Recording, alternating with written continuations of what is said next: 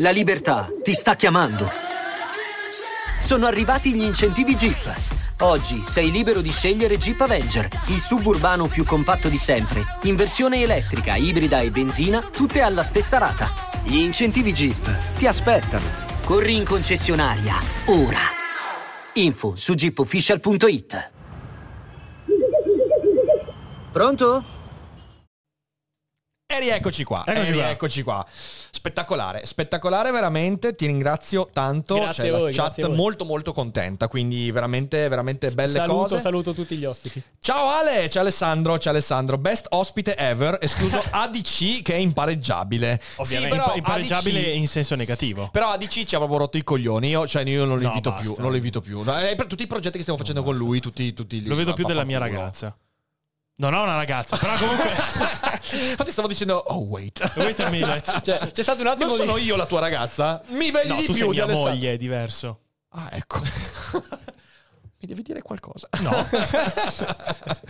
Molto Dobbiamo bene. farne una tripartita con ADC. Assolutamente, facciamo, facciamo una bella cogitata a tre, Uh, guarda, sì. assolutamente, assolutamente. Allora, basta Concordo, ADC, basta basta ADC, ADC, esatto. Fede, sentiamo Eh, qualche domandina.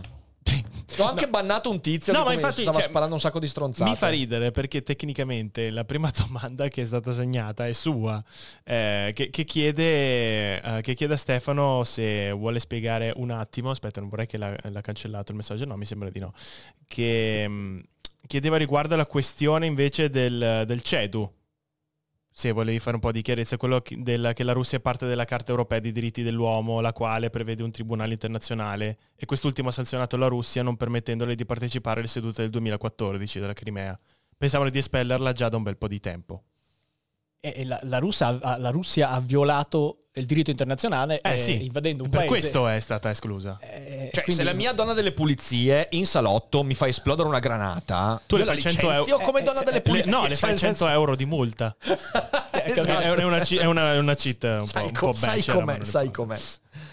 Eh, invece, invece, riguardo ad altre domande c'era, vediamo, Luigi Super Trump che dice non pensate che sarebbe meglio una politica estera europea invece di un esercito europeo? Eh, questa è una domanda molto interessante. Eh, allora, beh, una cosa è la conseguenza dell'altra, in realtà.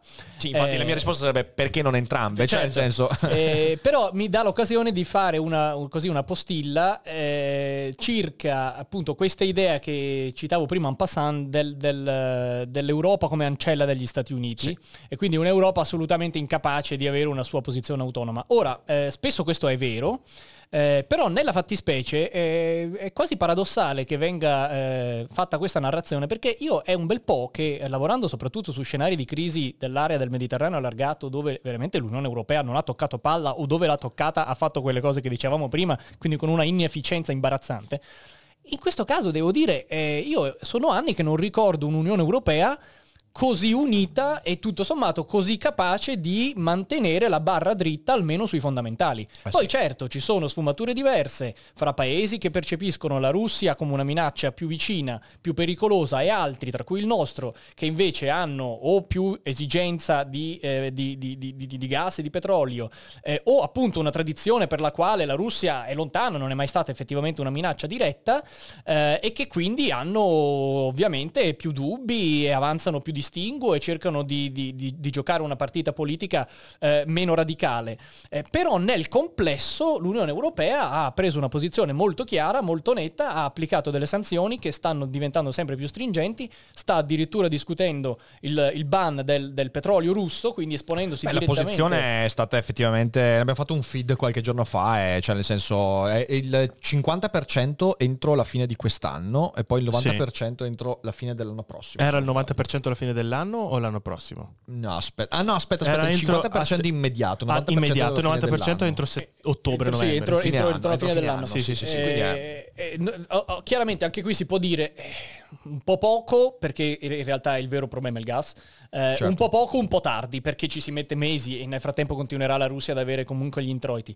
Però ancora una volta è, è chiaro che piuttosto che avere qualcuno che mette il veto, eh, qualcun altro che si sgancia e Eh, sì, fa di sì, testa sì. sua, in realtà stiamo vedendo. E poi questa cosa che l'Unione Europea eh, come dire, sia, sia sempre a rimorchio degli Stati Uniti, In realtà attenzione perché eh, avendo frequentato appunto ambienti anche NATO, eccetera, eh, io vi posso dire che molti dei più radicali con cui ho parlato, radicali nei confronti della Russia, sono europei in realtà. Sì, sì. Cioè incazzati come i polacchi, come eh, i lettoni, eh sì, come gli estoni veramente a volte mi è capitato di vedere gli americani mediare tra una posizione iperradicale dei polacchi o degli stati baltici e le posizioni più annacquate di Spagna, Italia, sì, eccetera. Sì, sì, assolutamente. Quindi non crediamo che l'Europa sia sempre che, che la posizione dell'Europa sia frutto solo di un'imposizione di Washington, anzi No, no, anzi, eh, a questo aggiungo una cosa. Io eh, quando ci sono state mh, mm, le prime settimane di guerra, sono state molto preoccupanti per la sorpresa che Putin mostrava per le sanzioni.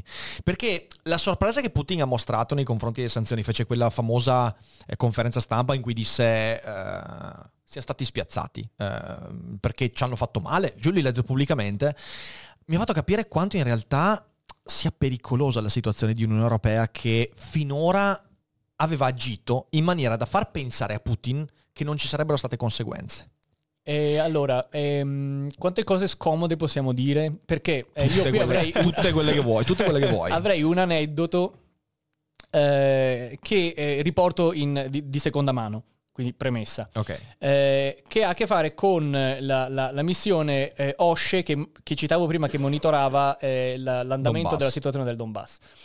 Eh, ora, quella missione aveva dei compiti anche molto tecnici, eh, per cui faceva il cosiddetto crater analysis, cioè analizzava l- i crateri delle esplosioni dalle bombe per capire da che tipo di arma originava quel- quell'esplosione e anche a seconda dello, dello, smottamento sul terreno da che parte era caduta e da che parte era arrivata. Okay.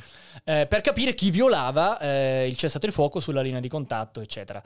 Eh, io ho dei colleghi che erano parte di quella missione eh, e mi hanno raccontato che eh, quella missione progressivamente ha è scivolata da questo tipo di monitoraggio che prevedeva anche proprio un pattugliamento della linea di contatto eh, e quindi lavori in mezzo al fango, sì, alcuni gli hanno sparato addosso, ti pigli le schegge, cioè i russi hanno ammazzato diversi giornalisti in, in Ucraina, quindi non sono, diciamo, e, e, e neanche dall'altra parte i, i, filo Azov, va detta tutta la verità, sono, ci, ci, vanno leggero, a nessuno faceva veramente comodo che quella missione fosse lì.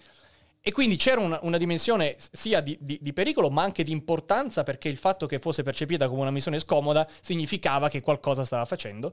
Progressivamente è scivolata a fare tutt'altra roba, eh, in parte perché è stata, eh, come dire, eh, ha, ha, ha, subito de, de un, un ricambio di personale ed è arrivato nuovo personale che non aveva quelle competenze lì eh, e che era messo lì per equilibrismi di gender, di, di politiche, di stati, devono okay. esserci un po' di rappresentanti di tutti, e, anziché per le competenze specifiche tecniche che, eh. che servivano. Eh, e alla fin fine la missione è stata dirottata a fare il monitoraggio del, del primo Gay Pride a Mariupol. Eh, ora, okay bello il fatto che per la prima volta una minoranza che eh, tendenzialmente ha subito persecuzioni o che non è stata libera di esprimersi, di mostrarsi sì. in quel paese, eh, abbia avuto l'opportunità di fare il...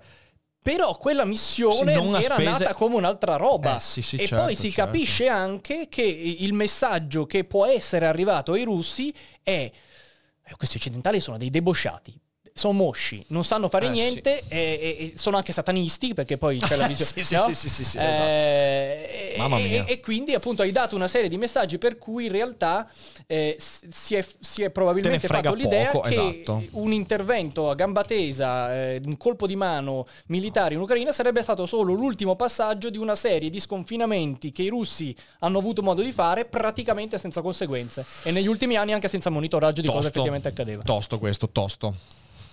Prego Fede. Poi c'era Riccardo Vicari che dice riguardo l'idea di una Unione Europea come un partecipante attivo all'interno di scenari di sicurezza internazionale. Esiste per caso un progetto di far entrare l'Unione Europea all'interno del Consiglio di sicurezza, sebbene sia considerato un'organizzazione internazionale e non un vero e proprio Stato sovrano? Eh, altra domanda interessante. Eh, allora, in alcuni contesti eh, è stato fatto esattamente questo. Nel caso libico, ad esempio, eh, il forum, eh, alcuni dei fora eh, che hanno discusso gli assetti della, della politica libi, de, libica hanno visto non uno schema rigido sotto egida ONU, ma hanno visto una autorizzazione ONU e poi dei, appunto dei, dei, dei, gruppi di discussione che erano variegati, che erano chiamati P più 3 P3 o P più 5 eh, e che eh, riguardavano appunto gli stati, me- gli stati, del Consiglio di sicurezza dell'ONU più 3 o 5 altri eh, attori a seconda e in alcuni casi l'Unione Europea inviò il suo rappresentante. Okay. Quindi c'era questa dicotomia strana per cui c'erano ad esempio gli stati europei più direttamente coinvolti, Francia, Gran Bretagna, Italia, con i loro rappresentanti e poi rappresentate dell'Unione Europea che è una ridondanza anche strana perché eh, questi tre erano tutti e tre nell'Unione Europea e c'era anche un rischio di, che, che ponessero posizione eh sì, certo. di- dife- differente da quella del- dell'Unione Sì. Europea. Però ciò nonostante in realtà ha funzionato in un certo senso perché è stato prodotto quell'accordo di Schirata del 2015, eccetera. quindi è uno schema che è replicabile a condizione però eh, che eh, l'Unione Europea decida che non basta essere lì, bisogna agganciare alla presenza politica o diplomatica in questo caso uno strumento eh, eh, coercitivo di qualche tipo, un- quello che viene chiamato enforcement mechanism, perché altrimenti tu fai appunto filosofia del diritto internazionale. Nel frattempo c'è una piccola invasione di mosche in chat Ho che io visto. sto, sto facendo pulizia eh, perché io ho i test di cazzo, io ho le teste di cazzo, io proprio... Io non sto vedendo cosa, le- cosa scrivono, Guarda, c'è, c'è non, eh, gente che scrive avete già parlato della strage di Odessa eh ma la Crimea non è mai passata all'Ucraina madonna santa vengo lì vengo, vengo lì guarda che va- ma- andiamo avanti andiamo avanti andiamo avanti ma tu, tu veramente mamma mia tu, tu quarto mondo dell'intelletto eh. vai vai vai Eh, poi chiedevano da dove deriva questa specie di simpatia tra gli italiani e i russi da un punto di vista storico. Eh, allora, quello un po' l'abbiamo citato prima. Sì. Eh, secondo me, da un lato deriva dal fatto che eh, noi abbiamo avuto... eh, Peppone l'hai citato prima Peppone, Peppone. abbiamo avuto Peppone, sì, sì. Il, il- il partito comunista più, più grande del, del- del mondo occidentale. Mhm. Eh, questo è un dato di fatto, è una tradizione culturale importante, è stato un, un partecipe importante della guerra di liberazione e di conseguenza eh, un 30% di, di- di opinione pubblica italiana è stata comunque abbeverata per eh, diversi decenni da una visione, da una lettura della geopolitica, delle relazioni internazionali e dei rapporti di forza e delle- de- dei partner eh, preferibili eh, che ovviamente era dettata dall'appartenenza partitica. Eh, E questo è, secondo me è un aspetto da non sottovalutare perché, insisto, da quel mondo lì è uscito un pezzo importante del- dell'intelligenza intellettuale italiana che è de- nel mondo del giornalismo, nel, nel- mondo de- del- degli intellettuali, eh, degli scrittori, de- de- de- de- dei registi, dei filosofi, eccetera. E di conseguenza questo è, è un aspetto che cioè, il 30% di eh, popolazione che viene, come dire, eh, educata con, cu- con questo messaggio per 50 anni, cioè, eh, non è una roba da nulla. Eh, dopodiché probabilmente c'è anche il fatto più recente che, eh, ragazzi, noi ci- abbiamo dei partiti e dei movimenti politici che con le realtà russe hanno messo in piedi de- delle liaison dangereuses, Uh. mica da nulla. E quindi Uh. anche questo è un aspetto da tenere in considerazione. già già assolutamente Poi c'è Super Trump che chiede se per caso conosci Andrea Gilli. Sì, come no, siamo amici, anzi lo saluto con piacere. Sì, sì, sì. E vabbè, ci invitano ad invitare anche eh, Gastone Breccia, che Gas, dovrebbe essere grandissimo, grande gas, assolutamente. E poi Mirko chiede che cosa ne pensate della minaccia nucleare della Russia, se può essere qualcosa di concreto, qualcosa che è un'arma politica. Oggi Voice ti consiglia Ciao, sono Zoe Epifani. Se cerchi il podcast perfetto per motivarti e fare il tuo glow up nel 2024, And Now What è proprio quello che fa per te. Lo trovi su tutte le piattaforme di podcast. Ci vediamo lì. Beh, sicuramente un'arma politica, è un'arma politica importante perché quel paese lì, lo, ri- lo ricordavamo prima, ha un'economia in realtà che è inferiore a quella dell'Italia. Eh, ha un'ascensione, un, una- un ascensore sociale che, che fondamentalmente è la capacità dei figli di fare lavori diversi da quelli dei genitori, eh, che, che- che nel tempo è, è- è declinato enormemente.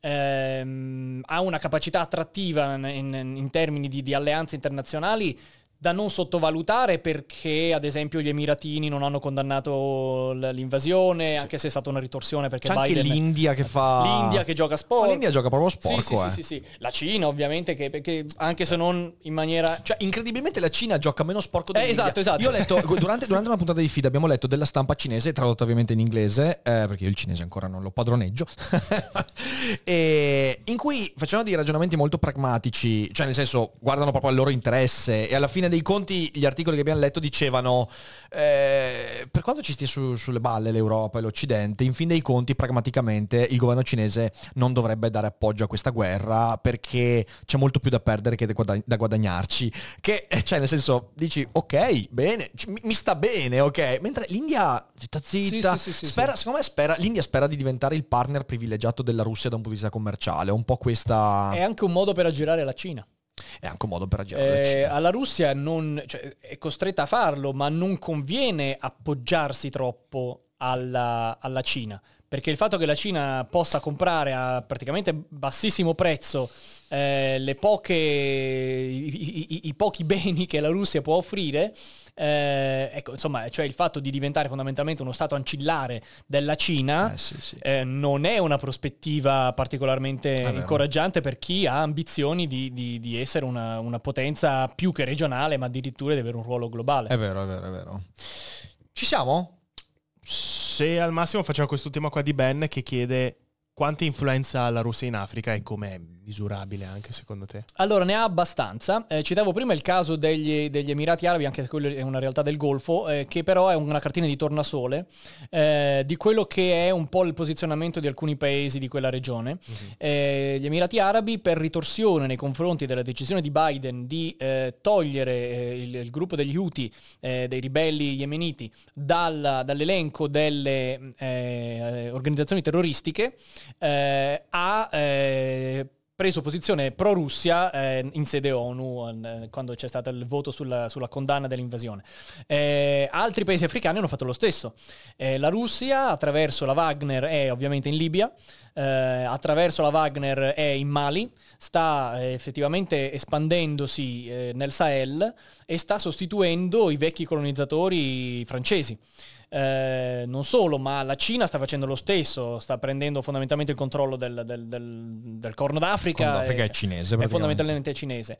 Eh, e qui sarebbe da aprire un, un, grosso tema di cui parlavo con, con, con ADC, non abbiamo più tempo di farlo, ma magari ci saranno altre occasioni, perché questi nuovi imperialismi eh, insomma, noi facciamo un po' fatica a chiamarli così perché noi un po' abbiamo la coscienza sporca di essere certo. stati noi colonizzatori qualche secolo fa eh, e un po' abbiamo l'arroganza di continuare a ritenerci il centro del mondo e quindi fatichiamo a vedere in qualcun altro, eh, come dire, un attore che possa effettivamente giocare un ruolo di quel tipo. Ma in realtà il modo in cui la Cina sta occupando quei territori eh, è una delle cause per cui a, a decine di migliaia stanno scappando. Sì, e quindi sì, c'è un sì. collegamento diretto anche con la questione migratoria che citavamo all'inizio. Assolutamente. Mi sono accorto di averti interrotto, però stavi finendo la domanda sul nucleare, perché hai detto che il nucleare ah, per la Russia è una vero. risorsa politica. Poi io ti ho interrotto con il discorso della Cina, quindi non so se volevi concludere, cioè quanto è eh, concreta la minaccia de- del Ma, nucleare allora, eh, anche lì, eh, a mio giudizio, a parte che non, non, non, non, si sa. Non si sa, non si può eh, sapere. Ci sono degli scudi missilistici, certo. anche nei confronti delle armi nucleari, naturalmente, dei missili nucleari. Che peraltro se non sbaglio in Europa eh, hanno un, um, se non sbaglio un tempo d'azione di poche decine di secondi. Certo, certo, certo. Quindi anche i missili di Kaliningrad eh, hanno una alti- bassissima probabilità di arrivare ai bersagli, cioè nel senso questo è, è cosa che di nuovo quando si dice eh, la minaccia nucleare russa è concreta, dimenticano sempre di dire gli scudi antimissili certo. nucleari che abbiamo noi in Europa possono intercettare missili a pochi secondi dal lancio, certo. quindi questo è... Ed è per questo che eh, mi viene in mente, scusa, mi vengono in mente perché c'è tutto il discorso delle armi ipersoniche, ricordatevi che i missili ipersonici, abbiamo fatto il feed, sì, pura propaganda, sì, sì, è pura propaganda, non cadete nei trappoloni, il 9 maggio Putin dice abbiamo i missili ipersonici, sono dieci anni che lo dicono, ma non ci sono. E abbiamo spiegato anche tecnicamente il perché è, è propaganda. Perché quando, se, se, qualcuno dice, eh ma la Russia ha le testate nucleari, se qualcuno dice, eh ma abbiamo lo scudo che funziona bene, loro dicono, ma abbiamo i missili ipersonici, non ci sono prove, non sono, funzi- non, non, non sono viabili. Quindi ecco, questa cosa ci tenevo a dirla perché mi sembra che ogni volta ci si perde. Cioè, no, infatti, abbiamo, no, abbiamo difese antimissili che sono assolutamente, magari sono i paesi più, più, più, più esposti, sono, sono, quelli che sono al di fuori dei, dei, dei, degli scudi, quindi che però non sono quelli europei, ecco questo. Sì, no, esatto, esatto ci tenevo a dirlo, ecco. Esatto. Bene, io direi che ci, siamo. siamo. Io direi che ci siamo. Ci siamo meritati la cena. Quindi dai missili ipersonici, ipersonici alla ipercena. E ok, facciamo la, iper- sta, la ipercena, la facciamo. È stato Vodka veramente un grande piacere. Io devo dire Piacere che è mio. stata una delle cogitate più interessanti della stagione. Molto quindi. Grazie, grazie grazie davvero. mille per aver portato le tue competenze, le tue idee. E sarà la prima di una serie di Speriamo davvero numerosissime occasioni. Grazie mille a tutti voi che avete seguito numerosi Grazie, questa live. Un saluto a tutti. Ehm, ci vediamo domani alle 12 con Domani alle Feed. 12. Devo ancora Feed. mettere il sondaggio su Telegram. Lo metto in serata oppure faccio un blitz. Domani decido io di cosa si parla sul tetto. e, e poi ci vediamo domani alle 18.30 in realtà con Michele Boldrin. Quindi insomma, tanta roba. Facciamo un ride. Chi c'è? Chi c'è in live? Adesso c'è Sabaku. C'è il gatto, andiamo dal gatto. Il Andiamo gatto. dal gatto. C'è il gatto, c'è il gatto sul tubo. Andiamo a cosa gli scriviamo? Gli scriviamo i- Iper Ride. Iper Ride. Andiamo, andiamo a scrivergli Iper Ride in chat, lo mandiamo in confusione. E, e basta. Grazie mille di nuovo. Grazie Grazie, a a tutti voi. voi. Buona cena. Ciao, belli. Fate i bravi e non mangiate elefanti, mi raccomando. Goodbye. Ciao raga! Ciao, sono Arianna di Voice e oggi ti consiglio di ascoltare Hai mai finto un orgasmo? Sai come funziona il piacere sessuale? Quando devi fare sesso entri in ansia e ti perdi tutto il bello? Sono Leni, faccio la psicosessuologa e la mia missione è che tutte le persone possano vivere una sessualità serena. Ascolta il mio podcast Vengo anch'io, lo trovi su tutte le piattaforme.